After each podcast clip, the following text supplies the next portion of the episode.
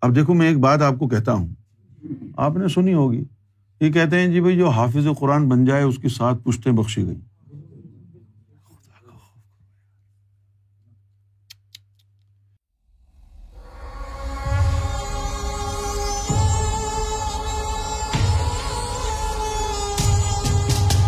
مغالطے میں نہ رہنا، میرا باپ ولی تھا۔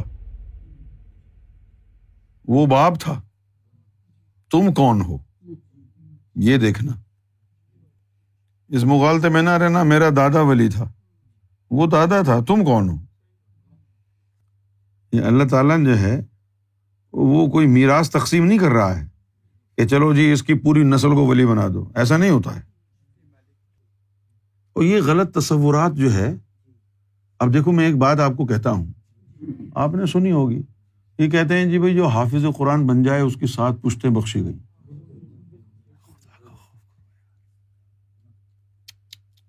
یہ ایک کاؤنٹر نیریٹو بنایا گیا مولویوں کی طرف سے تاکہ محمد رسول اللہ کی آل کے مقابلے میں لے کے آئے حافظوں کو۔ سات پشتوں تک تو نور آل محمد میں رہا ہے۔ تم حافظ کے لیے کہہ رہے ہو سات پشتے اس کی بخشی جائیں گی؟ صرف اسی وجہ سے لوگ پاکستان میں شیتان نما اولاد کو بھی جو ہے حافظ قرآن بناتے ہیں۔ یہ ٹرینڈ ہے۔ میں نے خود سنا ہے لوگوں سے۔ سات پوچھتے تک بخشی جائیں گی، ایک بندے کو حافظ قرآن اور پھر چنتے ہیں، جو گھر میں سب سے زیادہ یعنی شیتانی کرنے والا شرنگیز بچہ ہو، جس نے پورے گھر محلے کی ناک میں جو ہے نا رسی ڈال رکھی، اس کو سلے کو اٹھا کے مدرسے میں ڈال دیں گے، اس کو حافظ قرآن بنائیں گے۔ جس نے محلے میں شر پھیلانا تھا، اب وہ مسجد میں پھیلا رہا ہے۔ یہ آپ نے بھی سنا ہے نا یہ؟ حافظ بنا دو، بچے کو سات پشتے بخشی گئی اس لیے پھر حافظ بنانے کے بعد یہ چوڑے ہو جاتے ہیں، یہ بھی کرو، وہ بھی کرو، ایسا کرو ایسا کرو۔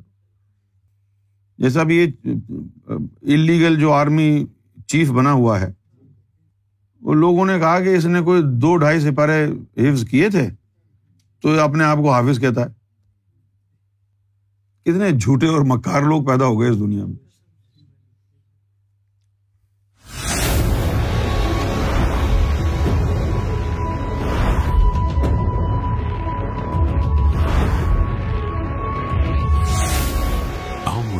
TV the place to connect with God